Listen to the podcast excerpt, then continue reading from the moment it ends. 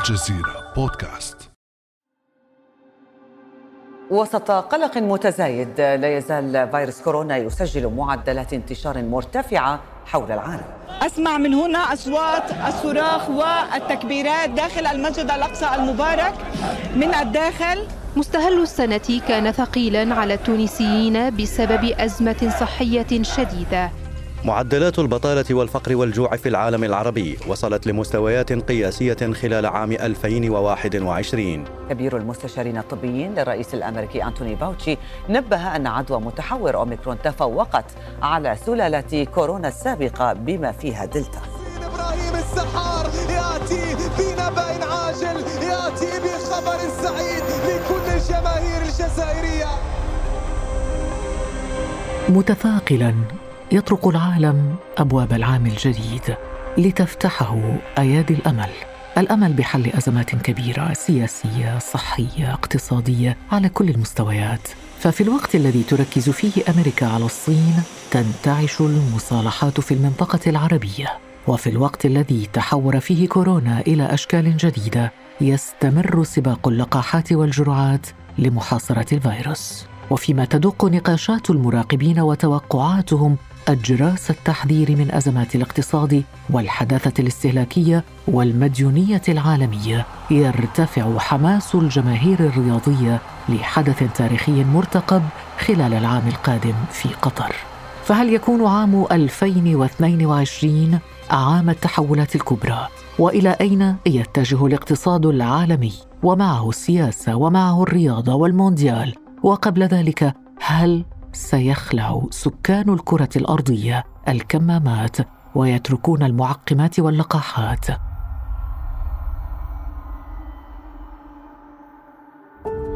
بعد أمس من الجزيرة بودكاست أنا خديجة بن جنة.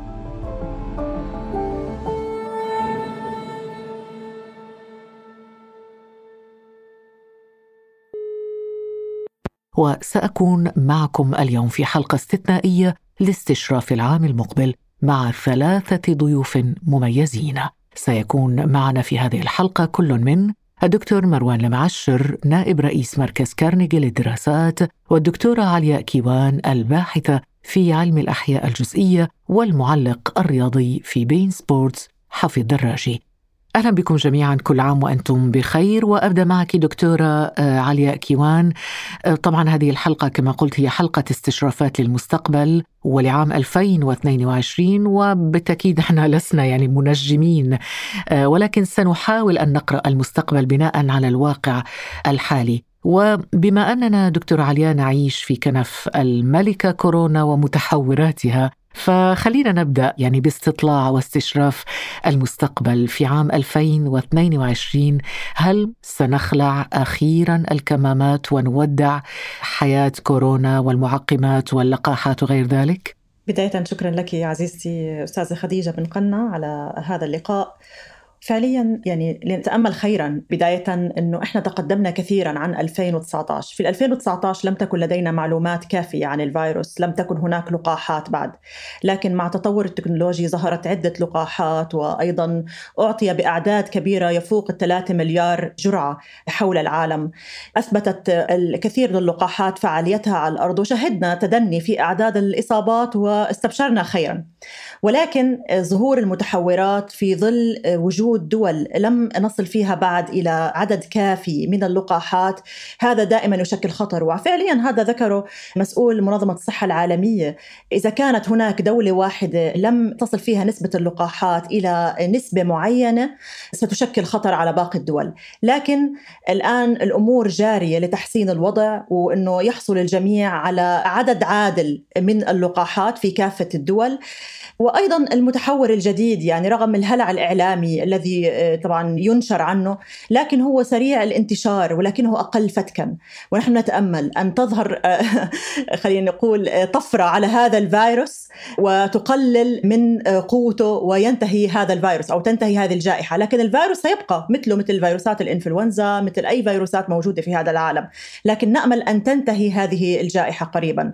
ربما في 2022 إذا حصل عدد كافي من العالم على الجرعات وخصوصا الآن موجة الجرعات المعززة معززة لمكافحة متحور أوميكرون. آه، لكن في هذه النقطة بالذات دكتور عليا كيوان يعني هناك معسكر الرافضين هناك قطاع كبير من الناس في كل الدول في كل دول العالم يرفضون أخذ اللقاح ضد كورونا. هناك تخوف تتوقعين سنة 2022 يزول هذا التخوف ربما؟ هذا التخوف لن يزول يعني نهائيا لأنه سيبقى هؤلاء المناهضين للقاحات لأنهم مناهضين للقاحات أساسا مناهضين للقاحات الأطفال قسم كبير منهم ولكن زادوا مع طبعا وجود لقاحات فيروس كورونا لديهم أسبابهم منها أسباب أنه هذا اللقاح ظهر بسرعة منه هذا اللقاح طبعا بتقنيات جديدة لم يشهدها العالم من قبل منها أنهم يحتاجون وقت أكبر ليروا أيضا فعالية هذا اللقاح اللقاح على الناس على المدى البعيد وفعليا هذا علميا غير صحيح أيضا.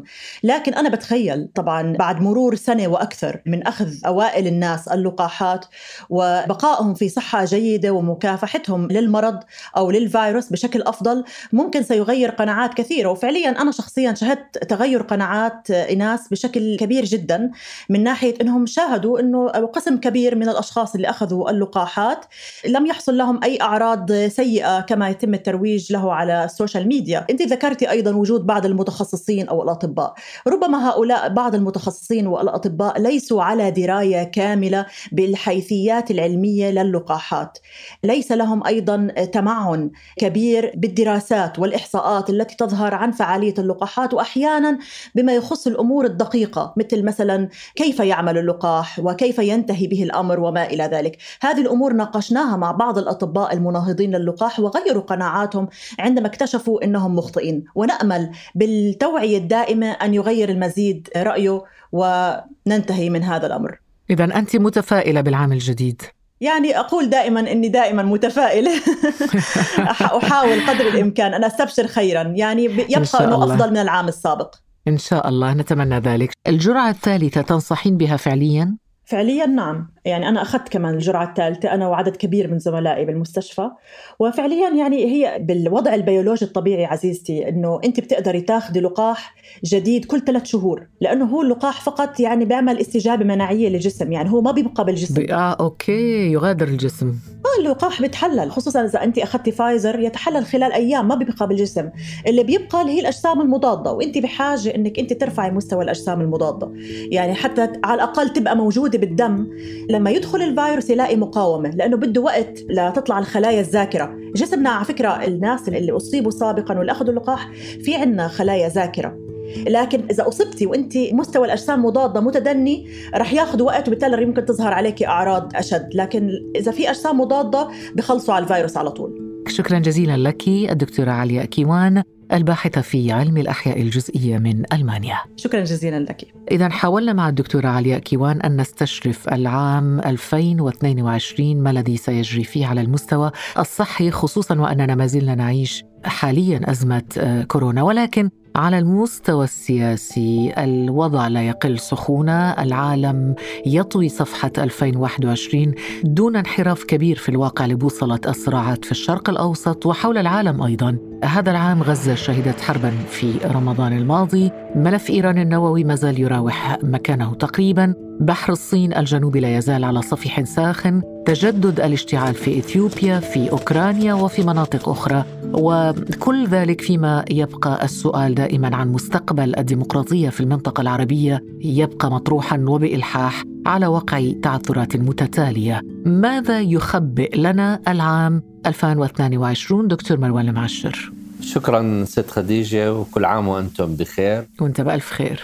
طبعا استعرضت بعض الصراعات التي سنشهدها العام المقبل. لا شك أن جائحة كورونا ستواصل إلقاء ظلالها على العالم بأسرة وعلى المنطقة العربية بشكل خاص خاصة وأننا نشهد ارتفاع في معدلات البطالة نشهد ارتفاعات في معدلات الدين العام انخفاض النمو إلى غير ذلك من المؤشرات التي لابد أن تنعكس ربما سلبيا على المنطقة، لكن المنطقة غير ذلك تشهد العديد من الصراعات التي ستواصل يعني حضورها على الساحة برأيي في العام 22 أهم هذه الصراعات بطبيعة الحال الصراع العربي الإسرائيلي واستمرار إسرائيل في تهويد الأرض الفلسطينية على أرض الواقع بالرغم من تبدل الإدارة في الولايات المتحدة إلا أن ذلك لم يمنع إسرائيل وفي إسرائيل. ولكن يعني بالنسبة للعملية السلميه يعني الموقف الإسرائيلي لم يتغير عن إدارة نتنياهو لكن الذي تغير في المشهد ربما أنه وجود حلفاء عرب لإسرائيل هل يؤثر هذا على الصراع العربي الإسرائيلي على الأقل السنة القادمة وما بعدها ربما؟ بطبيعة الحال يعني الاتفاقات ما يدعى بالاتفاقات الإبراهيمية التي وقعت مع إسرائيل لا تساعد العملية السلمية بأي حال من الأحوال هي أصلا لم تذكر السلام بشكل من الأشكال هي اتفاقات ثنائية وقعت من أجل المصالح ثنائية بين كل من البلدان الأربعة وبين إسرائيل ولكنها لم تنجح مثلا في تخفيف حدة الهجوم الإسرائيلي على غزة وفي القدس في هذا العام لم تنجح في ترويض الموقف الإسرائيلي. لا زال الموقف الإسرائيلي هو نفسه موقف لا يريد دولة فلسطينية ولا يريد الانسحاب من الأراضي العربية المحتلة.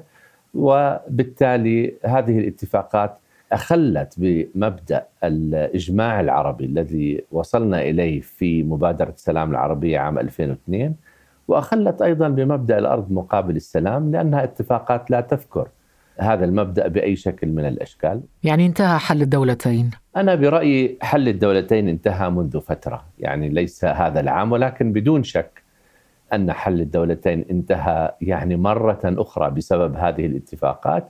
وأيضا انتهت مبادرة السلام العربية التي كانت مبنية أصلا على مبدأ الإجماع، لا نستطيع اليوم الحديث عن إجماع عربي بوجود يعني مثل هذه الاتفاقات.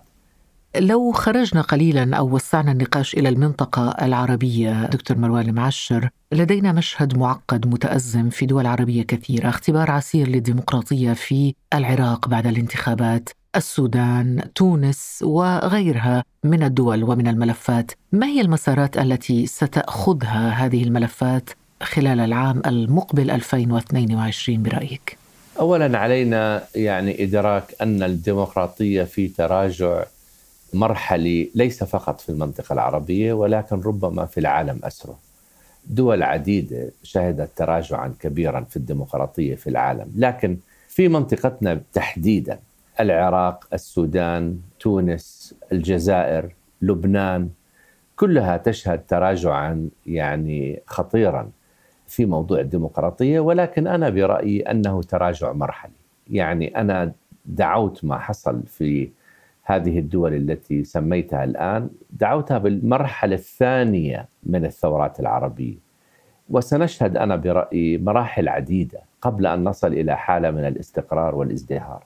ولذلك نعم هذه الدول تشهد تراجعا في الديمقراطية ولكن لا أعتقد أنه تراجع يعني طويل الأمد، اتحاد الشغل في تونس على سبيل المثال أخذ موقف واضح منذ يومين في رفض ما نادى به الرئيس التونسي من محاولة لتغيير الدستور أو تعديله بشكل من الأشكال. فأنا لا زلت متفائلا أننا لا أعرف إن كنا سنشهد ذلك في العام 22 لكن لا زلت متفائلا.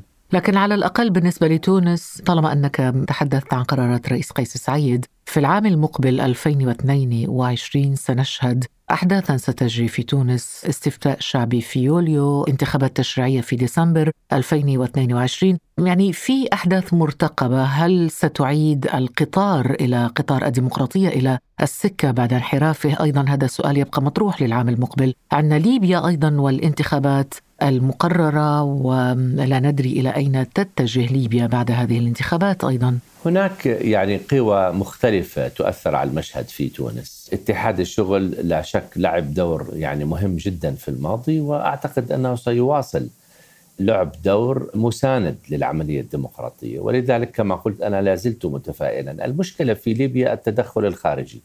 يعني ليبيا اليوم فيها تدخلات خارجية من مختلف الدول فيها مرتزقة. وتستمر إلى العام المقبل؟ أعتقد نعم ستستمر للأسف.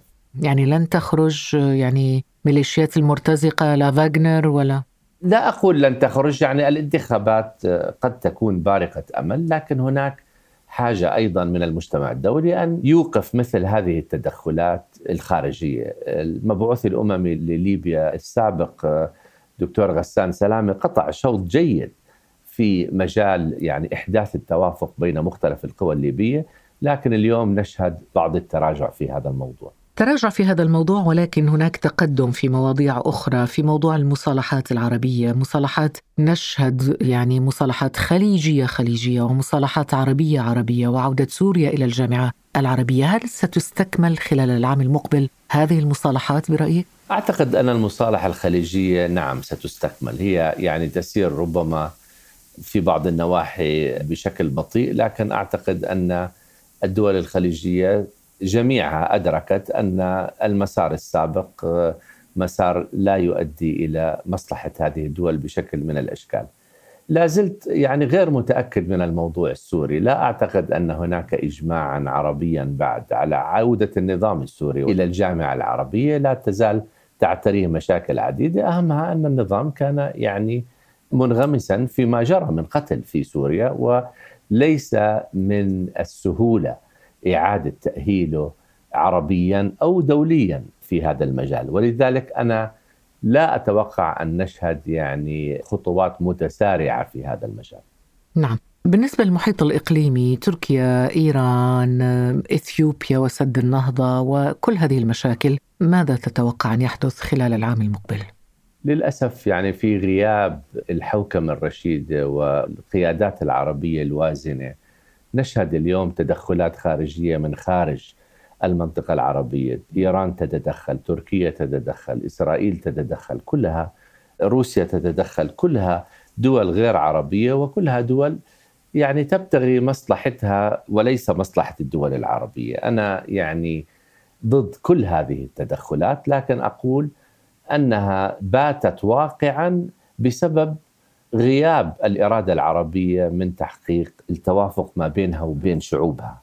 موضوع إثيوبيا وسد النهضة أيضا دليل ليس فقط على الصراعات السياسية ولكن اليوم على الصراعات المائية، يعني موضوع التغير المناخي الذي هو يعني سبب رئيسي في موضوع سد النهضة لأنه يعني أدى إلى تبخر كميات كبيرة من المياه في السد العالي وغيره مما يعني فاقم من المشكلة اليوم موضوع التغير المناخي الذي لم يكن يحظى بأولوية كبيرة في داخل المنطقة العربية اليوم بدأ يلقي بظلاله بشكل واضح من خلال أمور مثل سد الوحدة وغيرها من الأمور. شكرا جزيلا لك دكتور مروان المعشر نائب رئيس مركز كارنيجي للدراسات. شكرا شكرا. تسلم تسلم دكتور. وطبعا لا نغادر آه، عالم الاستشرافات طالما أننا ما زلنا نتحدث في هذه الحلقة عما هو متوقع بالنسبة لعام 2022 ومن السياسة إلى الرياضة ونصل إلى طبعا المحطة الرياضية الأهم في عام 2022 هذا العام الذي سيشهد الحدث التاريخي الذي انتظره العرب طويلا المونديال بضيافتنا بضيافة العرب أخيرا. على ملاعب قطر اذا ستتنافس منتخبات العالم على كأس العالم. وبالتأكيد حفيظ الدراجي سيكون هناك سيكون هنا وليس هناك هنا في استوديوهات بي سبورت للتعليق على المباريات. وسيزيدها بالتأكيد إثارة كما عودنا هو معنا الآن. أهلا وسهلا بك حفيظ صباح الخير ومساء الخير خديجة. أهلا وسهلا. أهلا بك. حفيظ ربما من المبكر الحديث عن التوقعات بالنسبة لكاس العالم 2022 لكن ما هي المنتخبات التي تجاوزت مرحلة التصفيات بقوة برأيك؟ طبعا من الناحيه الفنية صعب جدا قبل سنة الحديث عن توقعات فنية لمن سيفوز باللقب لأن كل شيء متوقف عن الفورمة بعد سنة من اليوم. ولكن عادة في كأس العالم الحديث دائما يدور حول المنتخبات المتعودة على لعب الأدوار الأولى كالبرازيل والأرجنتين في أمريكا الجنوبية كألمانيا وفرنسا وإيطاليا وإسبانيا وإنجلترا المنتخبات عن أوروبا. هذه هي المنتخبات تقريبا التي يدور حولها التنافس على اللقب التصفيات لم تنتهي بعد طبعا ستنتهي في شهر ثلاثة من سنة 2022 تأخرت بسبب وباء كورونا وتأخر الكثير من المباريات والمسابقات. ولكن في كأس العالم الحديث دائما يدور حول هذه المنتخبات وأتوقع بأنه لن تحدث مفاجآت كبيرة فيما يخص المنتخبات المتأهلة إلا ما يتعلق بإيطاليا. للأسف الشديد هذه المرة سنخسر إما إيطاليا أو البرتغال لأنهما سيلتقيان في الملحق. يعني مونديال قطر واحدة من نقائصه أنه لن يكون هناك موجود. إما إيطاليا أو البرتغال وهذا خسارة كبيرة بالنسبة لكرة القدم العالمية وليس لقطر. نعم بالنسبة للعرب خصوصا الآن بعد كأس العرب يعني تتوقع أن تحقق المنتخبات العربية إنجازات هذه المرة؟ طبعا بعد قطر المتأهلة باعتبارها البلد المنظم السعودية قطعت خطوات كبيرة جدا في سبيل التأهل يبقى أيضا انتظار منتخبات شمال إفريقيا اللي هي مصر وتونس والمغرب والجزائر عندها مباريات ملحق مباريات فاصلة في شهر مارس المقبل.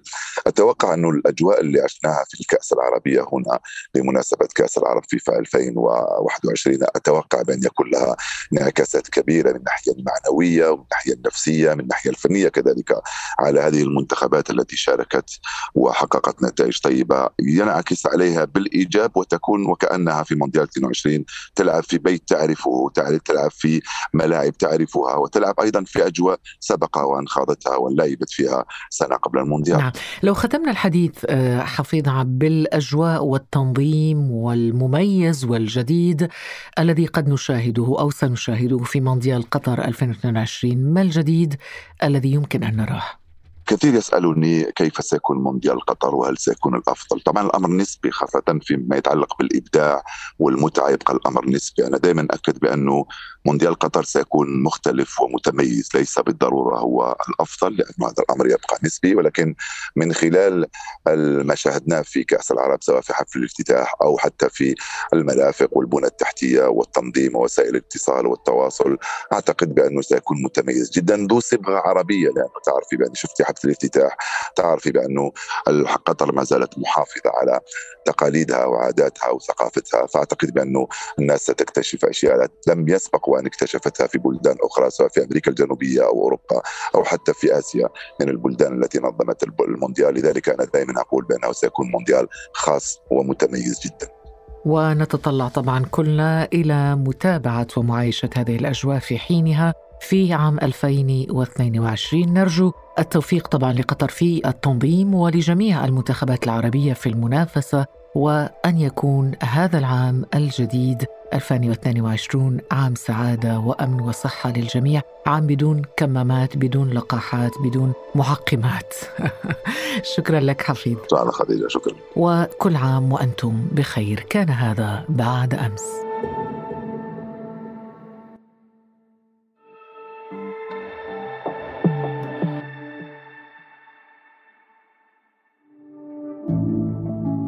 على تواصل مستمر مع الجزيرة بودكاست ولا تنسى تفعيل زر الاشتراك الموجود في تطبيقك لتصلك الحلقات يومياً.